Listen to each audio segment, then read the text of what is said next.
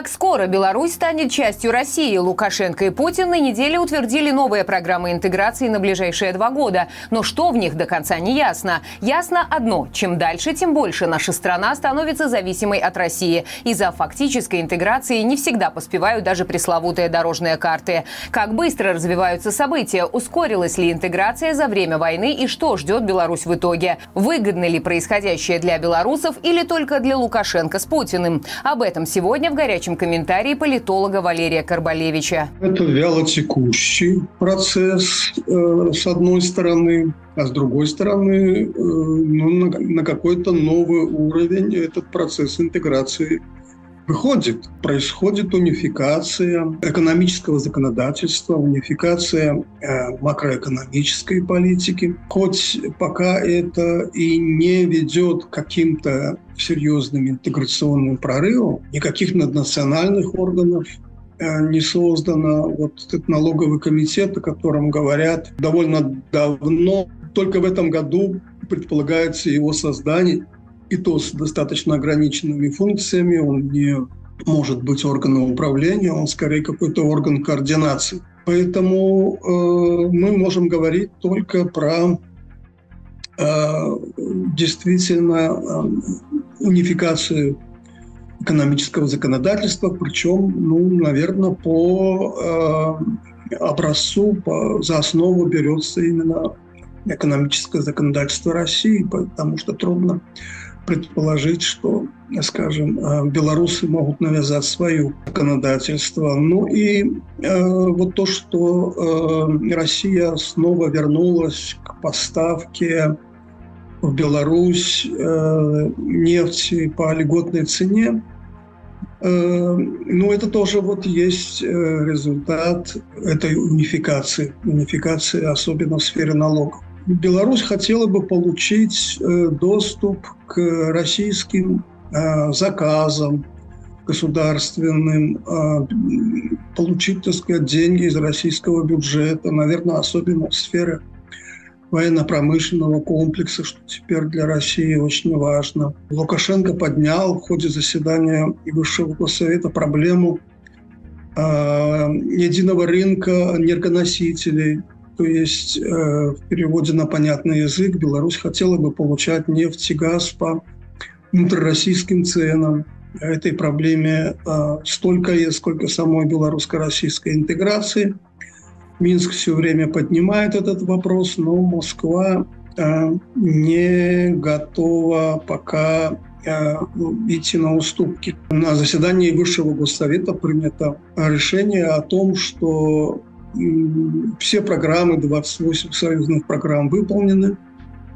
А, ну вот как бы подведены итоги их выполнения. Подписан план интеграции на 24-26 год.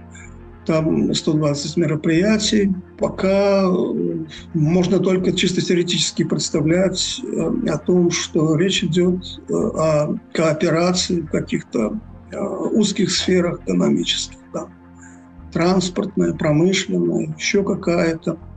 Вот, то есть это действительно вялотекущий процесс, но этот процесс ведет к все большему усилению зависимости Беларуси от России, все большей привязке белорусской экономики к российской, большему влиянию Э, России на Беларусь, на белорусскую политику. Количественные изменения на каком-то этапе ведут к переходу в новое качество э, вот, так сказать, этого э, белорусско-российского союза.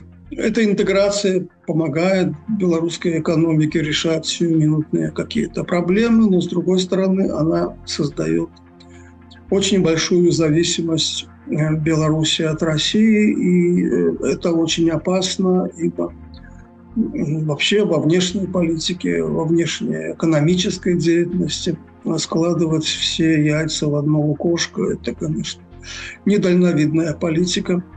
Но э, ну, официального Минска, собственно говоря, другого выхода какого-то, других вариантов действий сегодня а, практически нет.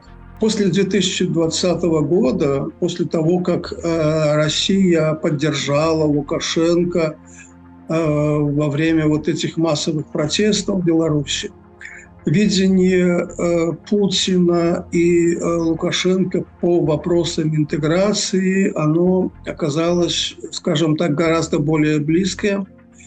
Э, произошло сближение, и если до этого времени Лукашенко отказывался подписывать дорожные карты, там 31 карта была, то после этого, после 2020 года Лукашенко пошел на то, чтобы подписать эти документы. Правда, их стало меньше, 28. Вот. Но это говорит о том, что да, Лукашенко пошел на уступки. Э, Лукашенко э, понимал, что без российской поддержки э, его власть в Беларуси, э, скажем, ставится под вопрос. Вот, и поэтому э, процесс э, вот этой самой интеграции он ускорился.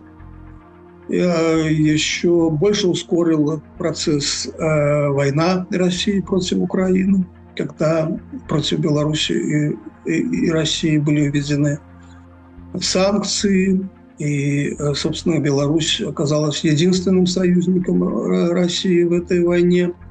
Вот. Ну, теперь они связаны, связаны очень тесно, связаны э, их режимы, связана э, политическая судьба э, Путина и Лукашенко.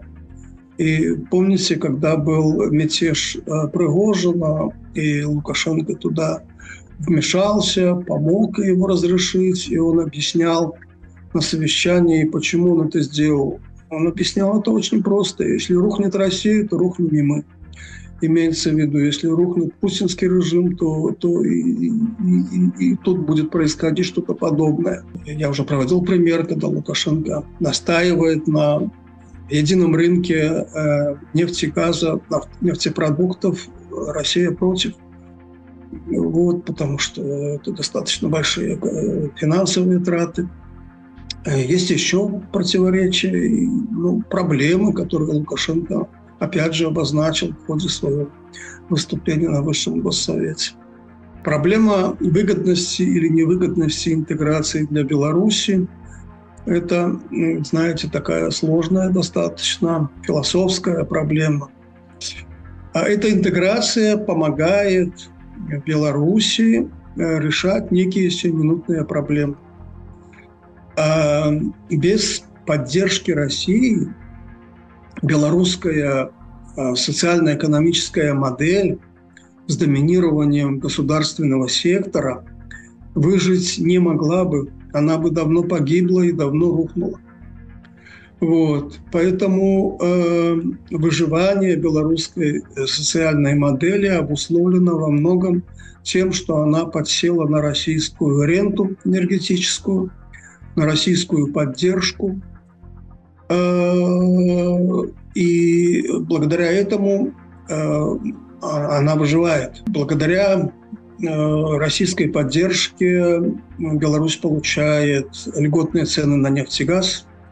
Беларусь получает большой российский рынок не в условиях конкуренции, скажем. Но белорусские предприятия активно участвуют в Э, программах, которые финансируются из российского бюджета федерального. Э, не случайно же вот российские губернаторы регулярно приезжают в Беларусь э, для того, чтобы как раз вот решить эту проблему участия Беларуси в, в, в, в использовании денег федерального бюджета, который выделяется региону. Вот. А, Беларусь получает российские кредиты, причем не возвращает, на что я хочу обратить внимание. То есть, когда приходит время их возвращать, происходит их реструктуризация, а, их возвращение переносится на, на, на более дальний срок, долголетний срок и так далее. Вот. Но если поставить вопрос по-другому, а сама белорусская социальная модель, созданная Лукашенко, которая, так сказать, функционирует уже 30 лет, она эффективна, и тут мы можем сказать, что она неэффективна, она становится тормозом она стала тормозом экономического, социального развития. Она блокирует это развитие. Вот. И э, поэтому вот это, так сказать, эм, российский наркотик, который помогает выживать э, неспособной белорусской социальной модели, э, вот это плохо. Наркотик всегда плохо, от наркотика надо избавляться. И в будущем рано или поздно придется это делать. Так просто ответить на вопрос выгодно, невыгодно, наверное, нельзя. Тут все достаточно гораздо более сложно. Следим за новостями каждый день в выпусках «Маланка News» и «Маланка Регионы» в 7 утра и 7 вечера по белорусскому времени. Жмите на уведомления, чтобы не пропускать свежие выпуски.